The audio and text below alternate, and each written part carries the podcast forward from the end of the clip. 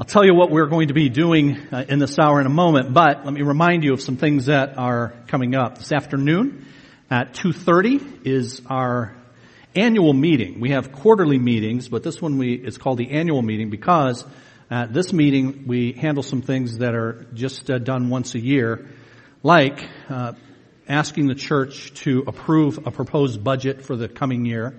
So that'll be presented. And also, uh, we'll be asking to renew the terms of three of our deacons for the next three years as well. That's something we need to get a congregational vote on.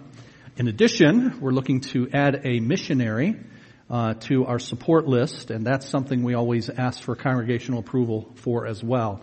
And then I have a bunch of informational items, important informational items to uh, share with you. So it's 2.30 this afternoon. If you're a member of the church, then uh, I would encourage you to come. We make it at 2.30 so you've got time to get lunch and come back. We try to hold those meetings to one hour and we're usually successful at that.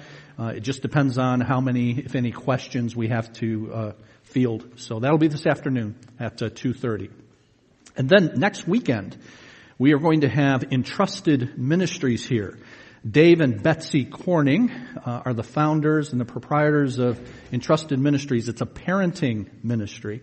And on Saturday, this coming Saturday from 10 to 2, they're going to be doing a parenting seminar. We're offering childcare for that to make it possible for you to attend. It's free.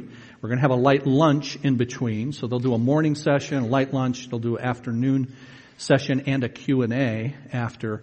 And then that following Sunday, one week from today, during this hour, they are going to uh, present their ministry in this hour. And uh, I know Dave and Betsy, they're uh, an older couple that uh, have grandchildren, very godly couple. They have raised uh, a generation and now another generation on biblical principles, and so they can be of great help uh, to you, to our families. They want to do that. That's why they have material uh, that uh, and, and have started this ministry. We are going to use their material in the coming year. So there will be once a month meetings for parents using the entrusted ministries material. So you hearing about what that is will be helpful to you so that you can decide if that's something that you can participate in. So that's next uh, weekend. And then uh, two weeks from today, we have a couple of things. One is during this hour, two weeks from today, we are going to start a new series to which we're inviting the community. It's called Change of Heart. And it is about the process of change in us and how we can help other people change uh, as well. So both of those, hopefully in those nine weeks, you'll come away with an understanding of the change process for ourselves individually, but also how to help other people in the change process too. We're sending mailers about that to the community, and we have emphasized on the mailer, you know, trying to help other people, but also say on there, and you'll you'll learn how to help yourself as well.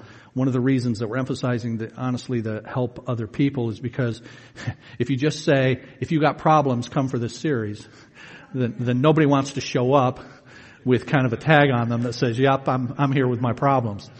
Uh, but it'll do both. It'll help you help others, but it'll help you help yourself as well. So that's two weeks from today. That same day, February the 9th, that evening, uh, our musicians have planned a hymn sing. So everybody's invited for that, and just uh, the entire evening will be devoted to praising the Lord in song, and in particular with a focus on on the hymns. So we invite and encourage you all to be a part of that. On Monday the 10th, that next day, so two weeks from tomorrow, our ladies ministry is starting uh, a new uh, a new gathering. I'm not calling it a class because it's not a class primarily of instruction. It's not a lecture format, but rather as you see in the program, there's a paragraph describing heart to heart, and what that is is there'll be a topic chosen every month, and the ladies uh, will uh, do some reading in scripture related to that topic and then some discussion uh, about practical application of what the scripture says to that topic. So things like worry and anxiety and fear and so on. They'll have a topic every month for that. So there'll be an introductory session two weeks from tomorrow for that, ladies, and it'll be the second and fourth Mondays of every month, second and fourth Mondays of, of every month. So I encourage you to avail yourself of that if you can. The way our church is structured, we offer a whole constellation of things like that. Men's ministry, women's ministry, uh, fellowship times, the parenting seminar, like we're doing uh, this this weekend. We offer a bunch of that stuff, but for none of that um, are we beating anybody over the head, saying you got to come to all of that stuff. That's that's not the point. Uh, we have a core structure of ministries that we do encourage everybody to be a part of. Just a core handful of things that are necessary components for you to have a well-rounded growth in your Christian life. Obviously, Sunday morning, what we're doing here is part of that. Our community groups that meet on the first and third Sunday evenings of each month. Those are a part of that because you, you, you establish relationships and you get to know people in ways that you otherwise couldn't. And so that's part of our core structure, the, the community groups. And then uh, community service, that's our ministry that just places people in service. So those passions and skills forms that many of you filled out uh, and turned in, right? From this morning that we had inserted in the program. So you fill those out, you turn those in. Those uh, go to our community service ministry. And the idea with those is to try to then find areas of ministry that fit your profile, that fit you, things that you can do uh, in terms of your giftedness and abilities to, to serve the Lord. So that's a, a third thing then that if you're going to be well-rounded in your Christian walk, that you avail yourself of, and that is serving the Lord in, in some capacity through His His church. So you Sunday morning uh, community groups, serving the Lord in, in some capacity, and then we have just two classes that we offer on Wednesday nights. Our Wednesday night Community Institute, two classes that we urge everybody to take at some point, and many of you have taken these. I'm teaching right now on Wednesday nights Master Plan for Life. And that is a theology class, but it's a theology class that's waist level. It's for regular people, so it's not over anybody's head. Um, we offer a class every semester on deeper theology that Dr. Snoeberger from the seminary is teaching. He's doing one right now that he started this past Wednesday called The Doctrines of, of Angels, Man, and Sin. And here's what happens. Uh, people go to his class and they're jazzed about the topic. And then they realize how hard it is. And then they come to the simpleton class. That would be mine. So last semester I had a bunch of refugees from his class that came to, to my class. So if you want the easy class, it's well known. Go to Brown's, go to Brown's class, okay? But we have these two, Master Plan for Life, and then the other one is How to Get the Most Out of Your Bible. Those two. And we offer those on Wednesday nights and we offer them alternately every year. So this year is Master Plan for Life. It's two semesters, September through April. And then in the fall, How to Get the Most Out of Your Bible. Same thing. And then we just rotate those so that they're always being offered so that you can be a part of that. Those are the core ministries of our church. Those two classes are the ones we do on Wednesday nights that we encourage everybody to do. Then on Wednesday nights, we just offer a variety of other classes to supplement your, your Christian life and different topics and so on. So you hear all this stuff, you get the program, it's got a bunch of flyers in it, we got all kinds of things going on. But if you notice, we don't harangue. I know how to harangue, as you learned over the last few weeks, but we don't harangue about attending all of these things. We offer them as supplements to these core ministries as needed. If you are in the category of being a parent and you want some help with parenting, we're offering you a parenting class. We offer you marriage classes. We offer you women's classes. We offer you men's classes. But these are all supplemental. They're there for you to take. If you can make them, great. If you can't, or you don't need it, or you don't want to, that's okay too. You won't be hearing us uh, beating you over the head about any of that.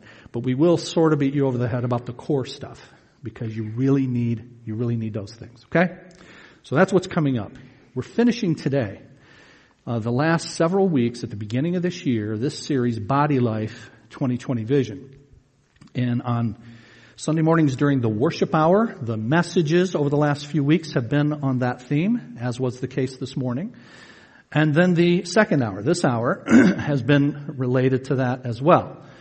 Uh, on one of those weeks, last week, Pastor Rich made the presentation about thinking about the future as you think about planning uh, your uh, planning your finances. Think about the future and and uh, how you can structure that in a way to be productive in ministry and help ministry go forward even after you're gone. So he talked about, he talked about that. But the week prior to that, uh, I started just this little two week series on this theme. And it was, and it was this. It was the fact that the church is central to what God is doing in His world. And I showed from scripture that apart from the church, you don't have the mission that Jesus called us to. That the mission that we call the Great Commission, go and make disciples of all nations, that that mission and the church, and that means the local church, local bodies like this one, that those go hand in hand. They started at the same time. They move forward together. So I said two weeks ago, there should never be a churchless mission. That is, you should never have a mission and a missions endeavor that is not centered upon the church, that's not centered upon creating churches and strengthening churches, because that's how the mission goes forward. The missionaries then that we support all do that. The missionaries that I'm going to introduce this afternoon for us to support and add to our roster of missionaries, they're all committed to doing that. There have been times where we have had missionaries, and in fact, this will be the case this afternoon. I'll tell you about it. But we've had a missionary, very good guy, and he's in Shanghai serving, he and his wife. But they have gotten derailed from that mission. They haven't been able to, to focus on that and move that forward. And so their missions agency has said we're, we're going to on friendly terms, but we're going to part ways on that. Uh, because that's what our missions are about. That's what the mission of uh, the church is, and as outlined in Scripture, is the proliferation, the multiplication of churches. So there should never be a church-less mission. And there should never be a mission-less church. So mission should be focused upon the multiplication and strengthening of churches, and then those churches should be focused on seeing more churches planted as part of the mission. There should never be then a church that's without that mission. There should never be a missionless church. Our church has that mission. It is squarely in front of us, and by God's grace, we're going to continue to move forward on that, culminating in seeing new churches planted, revitalizing dying churches, which we've been called upon to do. I'll be talking about that this afternoon. We have a church in Southgate right now that is literally dying. The age of the church is dying at the rate that people are literally dying in two, two years. I said two, start to say two weeks, but in, but in two years it won't exist. And they recognize that. They've reached out for help. And I'll give you an update on doing that. But we're happy to do that because that's the mission is to see churches established, see churches strengthened. People come into those, people come to Christ, people grow in Christ. That's how it's laid out in Scripture. And I showed you that two weeks ago. Now, within a given church, that's the mission, that's the big picture. But then you establish these churches like ours. And then what's supposed to happen in a church? I mean, what's a church supposed to do? You know, and most of us think we know. Because we, if you've gone to church most of your life, then what a church is supposed to do is what you've seen done. Right? I mean, that's where most of us get our idea about what a church is to do. By what we've seen done. But if we want, if we want to be thoroughly biblical about it, all of us, including myself, including our leadership, need to regularly step back and to say we don't want to get caught in just doing what we've always done. It may be that what we've always done is perfectly consistent with what the Lord's told us to do, and so we ought to keep doing it and strengthening it and all of that. But it may be that it just becomes tradition. And you just do it because you've always done it. You know, so I should say it becomes traditionalism. Because tradition's a good thing, traditionalism's a bad thing. Here's the difference. Tradition's a good thing. Tradition has been defined as the living faith of the dead. Tradition. That is, the faith of those who've gone before us that still lives and has been passed on to us and been bequeathed to us, like we saw in Hebrews chapter 11 this morning. The faith of those who have gone before, and that inspires and that encourages, and that's a model for us. So tradition is the living faith of the dead. Traditionalism is the dead faith of the living. that is, people just doing stuff because they've always done it. So as you establish these churches, what are churches like ours, what are we supposed to do? And, you know, you get the idea, well, you're supposed to gather in like a big room. And there's supposed to be a dude who stands up front. And he talks for 20 minutes. or 30 or 40 or, or whatever.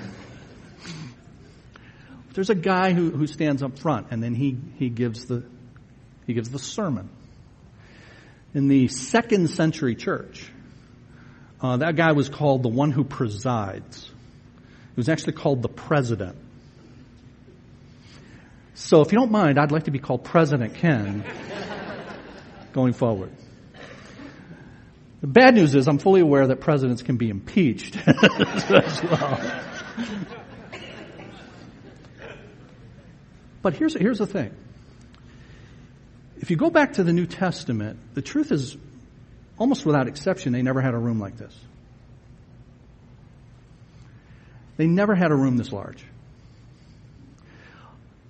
Where did they normally meet? They met in houses. And so the one who was presiding and the sermon looked completely, quite a bit different than what we do now.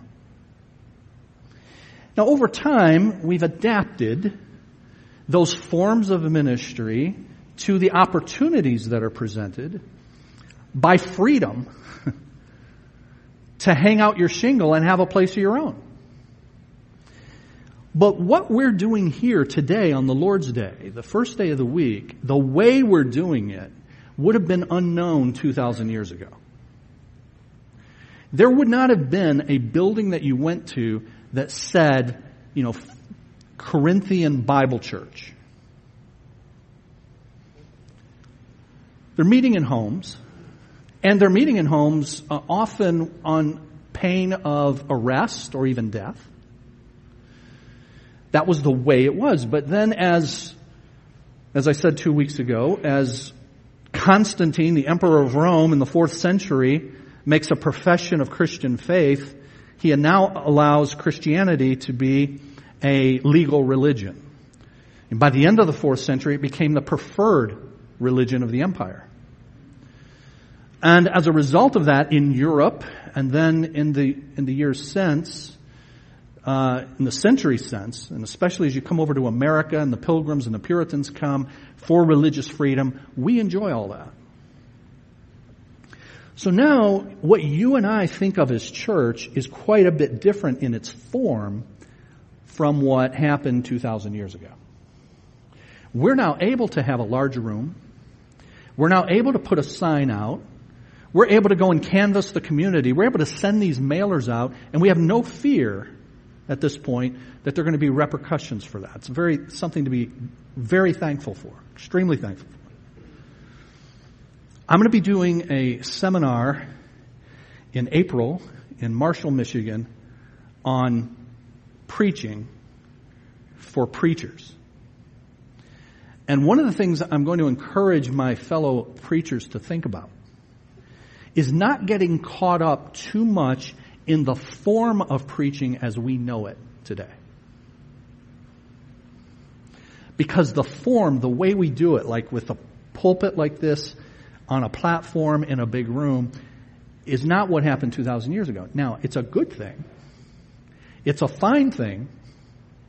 But if you get caught up too much in that, then you'll have an anachronistic view as you read in the New Testament the word preaching, immediately you'll think of somebody doing that. And you'll think that's the only way that preaching gets done. Alright, so what are these churches supposed to do? What are they supposed to look like? And what churches do is very much affected by their circumstances and the forms that they create buildings, signs, pulpits, all of that to carry out the functions that the New Testament requires. The functions are very clear in Scripture. The forms, the way you do it, vary. So you don't want to get caught up in the forms. And you don't want to get the false idea that church is or has to be what you've always seen. All right, so that's one. So how does that relate to the core objectives then of these churches that are established to carry out the mission? What is it, if you get back to scripture, we're really supposed to be about? And how do we have, need to structure ourselves in order to make it happen? Well, I'm of the conviction that passages like Acts chapter 2, Acts chapter 2 in your Bible, and verse 42, which says this about the very first church, very first church ever in the history of the world, is found in Acts chapter 2. And it says of that church in Acts chapter 2 and verse 42 that they continued in the apostles' teaching. That's the first thing. That church devoted itself to the apostles' teaching. So you want to know something about what the church is supposed to be about. The very first church was commended in scripture for doing that. Being about the apostles' teaching. And then it goes on to say, they devoted themselves first to the apostles' teaching and then to the fellowship, to the breaking of bread and to prayer. Now, when it says the fellowship and then the breaking of bread and prayer, it's the fellowship, and here are a couple of the ways that that fellowship occurred. So it says to the fellowship, comma, the breaking of bread and prayer. So they devoted themselves to that they were together and they would break bread together. They would break bread together in communion as members of the church, the breaking of bread and prayer. But then it also tells you in Acts chapter 4 that they would break bread together in their homes. They would eat together in their homes like meals. So there was hospitality going on here in this fellowship.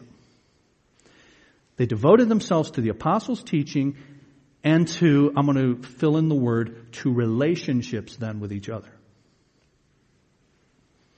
And then you go down to verse 47 of Acts chapter 2, verse 47. And of that very first church, very first church that's ever existed, it says this. That they found favor with all the people. They found favor with the people in Jerusalem. Not now, we're not talking about the people in the church. When it says they found favor, the they is the people in the church. They found favor with the people outside the church. God gave them a season of relationship with unbelieving people. Now, all three of those things, the apostles' teaching, the fellowship, relationships with each other, and then the relationship that the church has with those outside the church, all three of those, in my mind, give us the kinds of experiences that every church should be designed to provide. It should provide learning experiences with the Word of God, the apostles' teaching. It should provide relational experiences with each other, the fellowship, breaking bread in each other's homes, hospitality, so, learning experiences with the Word of God, relational experiences with each other, and witnessing experiences with the world. A healthy church will be set up in a way to provide all three of those. So as we ask the question then, well, what are these churches supposed to be like? What are they supposed to do? Hang your hat on that learning experiences with the world, relational experiences with one another, witnessing, relational experiences with the Word, learning experiences with the Word, relational experiences with one another, and witnessing experiences with the world. Those three.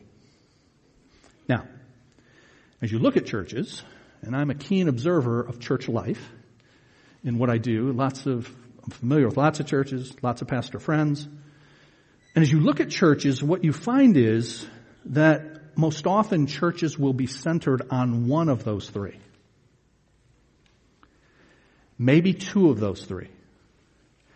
But rarely all three. And that's a bad thing for our churches. So every church takes on a character. What it's, you know, what it's, you walk in, you get the theme of what it's about pretty quickly. And so a lot of churches are devoted to the relation, or the, the learning experiences with the Word, the Apostles' teaching.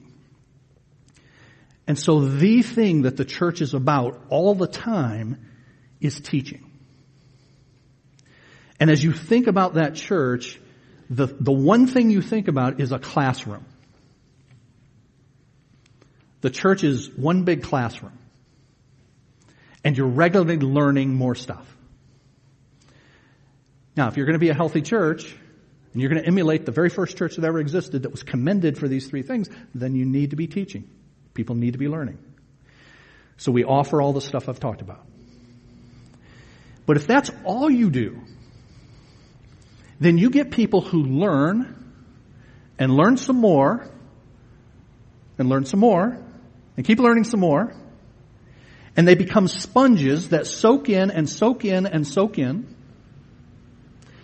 And many a Christian person who goes to a church like that becomes this full sponge that never gets wrung out. That knowledge that they're, that they're getting is not put forward in service, into the lives of other people. So if you only do that one thing to that extent, you're an unhealthy church. So there's these learning experiences with the Word in lots of churches, and most of the churches that I am most familiar with are like that. And the reason I say that is because I went to seminary. And so many of my pastor friends are seminary guys. And one of the occupational hazards of being a seminary pastor is doing that. Is that you have now transferred the seminary classroom to your, to your local church. What these people need is what I got in seminary. I wouldn't wish that on you. But that's what, like, you know, I joke about it, but I say, you know, a lot of us, you know, we went to seminary, spent a bunch of years there, and we want people to know that we got our money's worth. And so we lay all this stuff out that frankly the average person doesn't, doesn't have to have in their Christian walk. So, but many are characterized that way. Learning experiences with the Word. Relational experiences with one another. So you get churches that they're highly relational. You go into a church and the first thing you walk in, first time you've ever darkened the door and you'll get six people hug you before you get 15 feet in. It's a really friendly church. I grew up in a church like that. I grew up Pentecostal. Everybody was called brother and sister. It was just you know, a, a family atmosphere. People hugged a lot, which is, and, and I loved those people. And they loved me, and they nurtured me, and I thank God for them. If you're somebody, just as an aside, if you're somebody who comes in from the outside and you're not a hugger, okay? So bear that in mind if you are a hugger, that not everybody is. So like for our greeters, we try to train them. You know, don't put your arm, throw your arms around people. Not everybody likes that. Some people don't even want to shake your hand. They're just not, you know, and they come in, they're new. They don't know. They don't want to get too familiar. If this turns out to be cultish, I don't want to have to feel like I have to come in again. And so, you know, we tell the greeters, be, be, notice the body language. If the person is coming in, they got their hands in their pockets, don't grab the hand out of the pocket. Okay? But there are churches who are highly relational, highly loving. And then there are churches that are the third thing, the witnessing experiences with the world. It's evangelistic. It's always evangelistic. Most of the sermons are evangelistic sermons. So that then when people sit under those sermons, they don't, they're not taught a whole lot, because it's a regular invitation to non-believers to become believers. So it's highly evangelistic.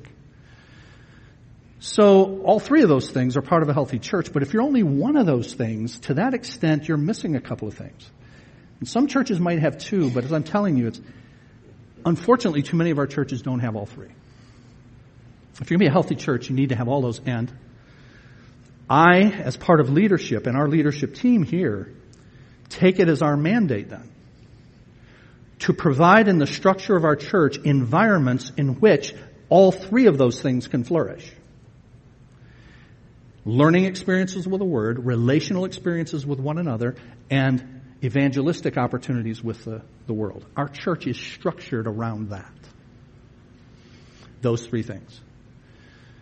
Now, let's take it a bit deeper uh, not only does the church need to create environments in which those things can flourish and, and, th- and thus structure its forms in a way to do that, but in addition to that, a strong and vibrant body life needs to be, needs to be present and active in the life of the church. Body life. And when I say body life, I'm talking about then ministry taking place member to member. And if you don't have that, then you're going to be missing a key element of a healthy church. Those relational experiences that are part of the environments that need to be created, coming out of the reason the Bible's so big on that and the reason we're big on that is because one of the practical things that happens out of that is people get to know one another in, in close ways, intimate ways, so that now they feel comfortable sharing some of their burdens, some of their difficulties.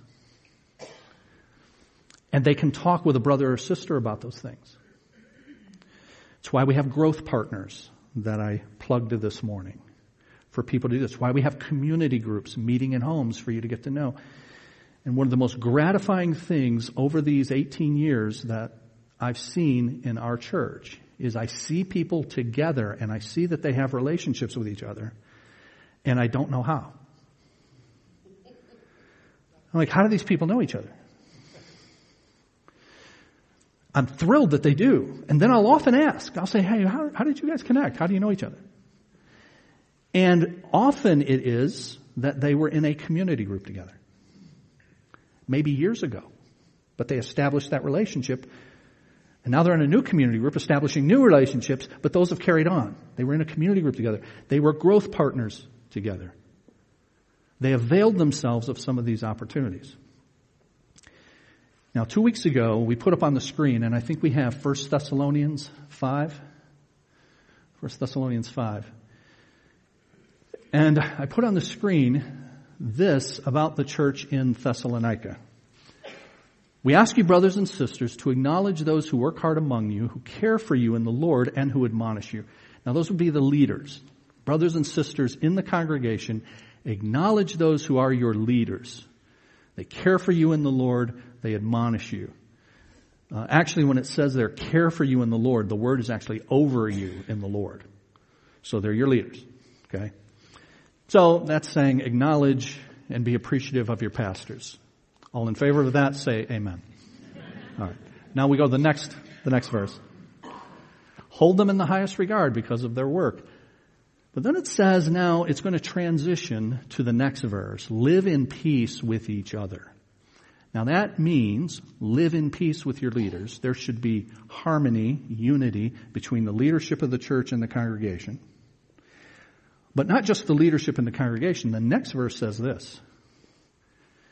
And we urge you, brothers and sisters, as you live in peace and harmony with each other, do these things. Warn those who are idle and disruptive. Encourage the disheartened. Help the weak. Be patient with everybody. The way you're going to live at peace with everyone is that you're going to have body life that does that. But you won't have body life that does that. I'm going to talk about those things in our remaining time. But you won't have body life that does that, where people to people, member to member, they warn and they encourage and they help. You won't have that if you don't have environments where those people are together, are getting to know each other, over time are willing to open up to one another. None of that will happen. But the Bible says it's supposed to happen within the life of the church. So we provide environments to help that flourish. Now you've got different groups of people here. The first group of people are the idle, disruptive people. Now idle, I-D-L-E, not I-D-O-L. I-D-O-L is idolatry, or, right? But no, this is idle, like you put your car in idle, like in neutral, or it's idling. It's not doing anything. And the idle were that. They were people who weren't doing anything. Now I'll talk about what it was they were supposed to be doing and they're not doing. And as a result of that, it was disruptive to the congregation. Now, what is this idleness that some were guilty of in the church at Thessalonica? Well, it's, it's this. The chapter just before that one, chapter 4, 1 Thessalonians 4 verses 10 and 11 say this, We urge you brothers and sisters to make it your ambition to lead a quiet life. You should mind your own business. That's what Paul says. You should mind your own business and work with your hands, just as we told you, so that your daily life may win the respect of outsiders and you will not be dependent on anybody. The chapter just before this one, that's what it says.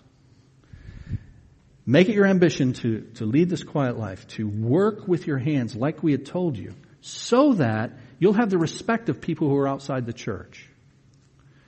That you're somebody who does your best to work for a living. That's what it's saying. And so that you won't be dependent on anybody within the church. So that you're someone who does your level best to pull your weight, work for a living, and you don't try to live off the largesse, the, the kindness of others. Now, a quick aside, important aside. The Bible also says in multiple places that within the body, the body helps with the needs of others. And in fact, the help the weak piece there is part of that. Somebody may have physical weakness. They may need help financially. They may have needs in other ways, and we're called to help each other with that. So benevolence to those that are in need within the body is an important thing. A healthy church has got to have that. We have that. That's why we have a benevolence fund. And on a regular basis, we have needs that come to us from the church body, and the leadership is charged in our church with dispensing those funds appropriately, examining the need and so on. But we wouldn't do that for someone who refused to work. Notice there's a difference between someone who refuses to work and someone who can't work, right? And you got people in circumstances where they can't work, but somebody who says, I'm not going to work and they're regularly not working, that's actually violating scripture. That's being idle in violation of what the Bible says. So, by the time the second letter to Thessalonica was written, this is First Thessalonians. There's a second Thessalonians. And when Paul writes his second letter to them, this is still a big problem. He's already told them, do this, work with your hands so that you'll have the respect of outsiders and you won't be dependent on anybody. Don't be idle.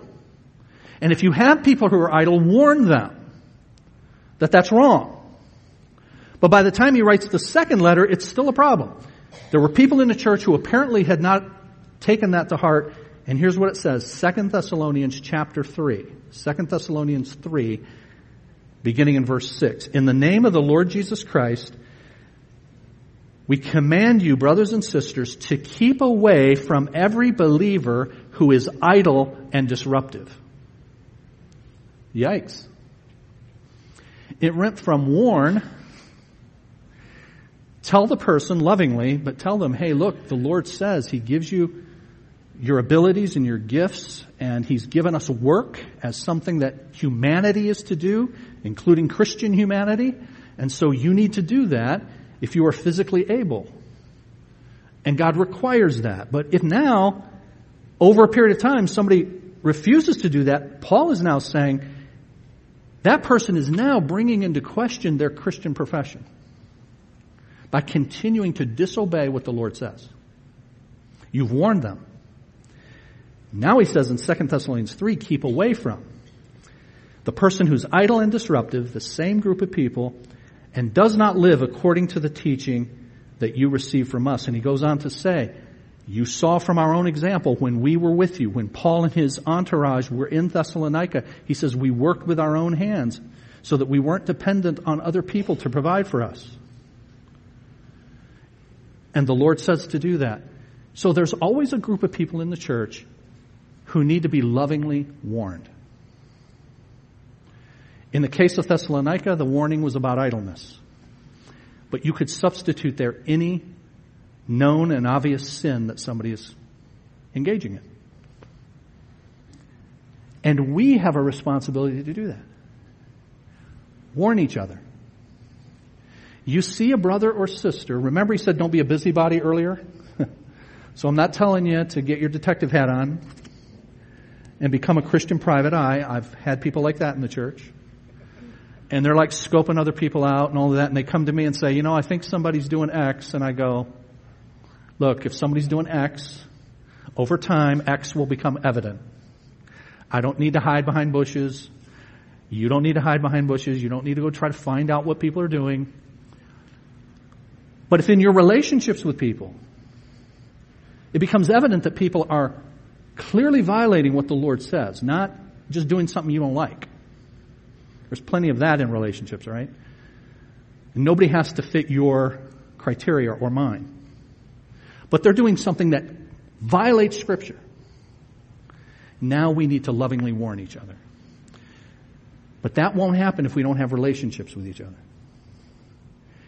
And if we don't cultivate relationships with each other. Otherwise then, if you don't have relationships with each other and you go try to warn somebody, you're coming out of the blue. You've never said anything to them. You don't even know each other, but you come and you say, you know what? You're doing X, Y, or Z, and in the name of Jesus, I'm confronting you. How do you think that's going to go? Right. So warn. Now, if the church family does that warning, guess who doesn't have to do the warning all the time? Moi. And in all seriousness, it's a very healthy thing if the church body loves one another to lovingly call one another to the path of righteousness. Otherwise, it's always left to the pastors. And then people begin to hate the pastors. Because every time I see that guy, he's coming to beat on me. So that first category is you beat on each other so I don't have to. That's what the first one is.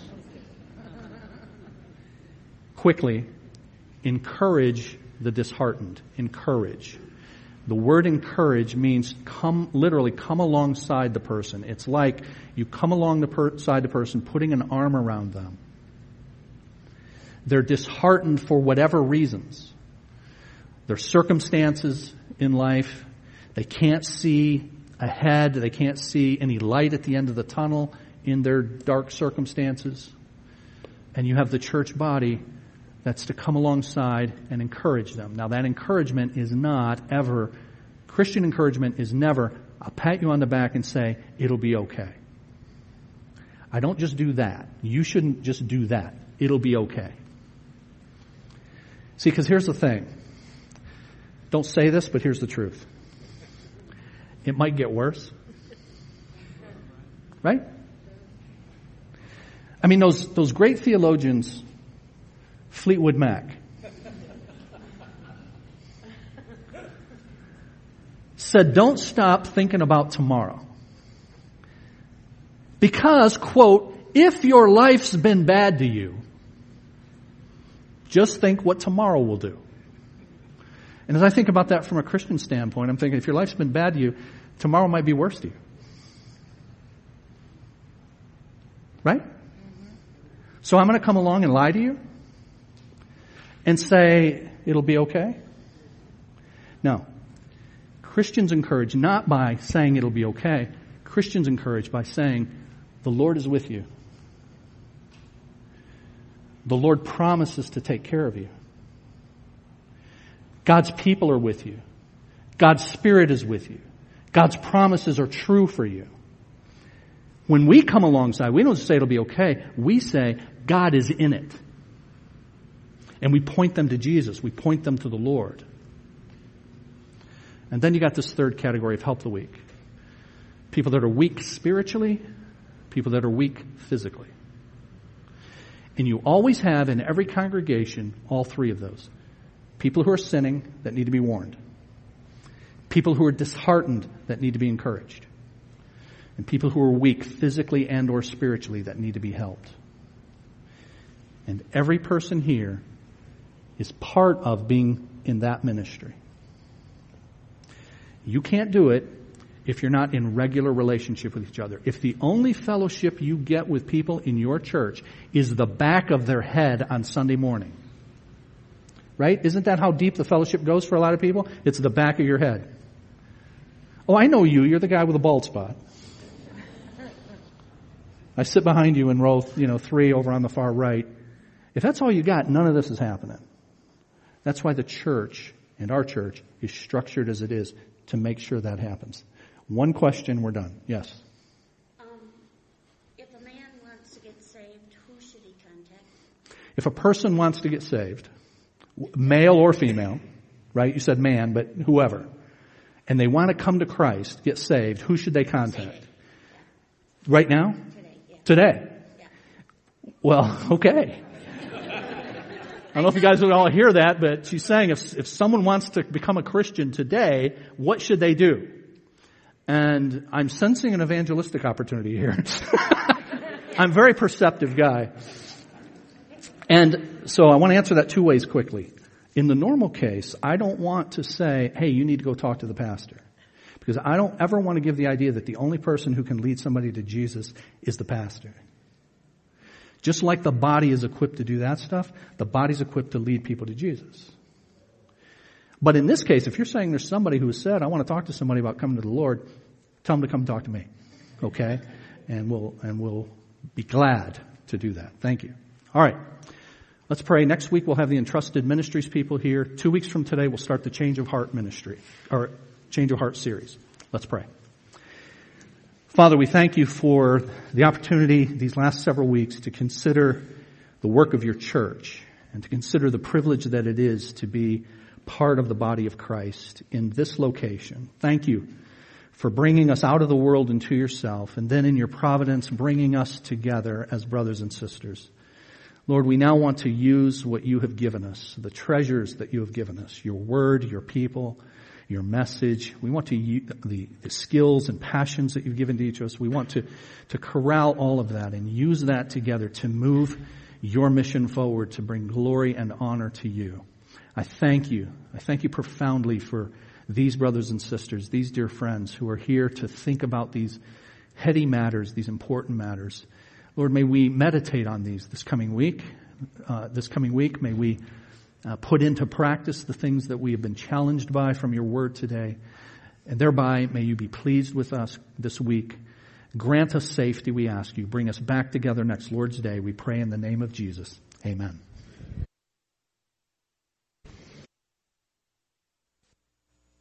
I believe it is my responsibility to keep fees and commissions from eating away at your hard-earned money. Sure, I'd have to make some money, but I make my money from the financial companies I represent. You will not be charged a fee by me, and you will not be charged a transaction fee by these companies. It is so important to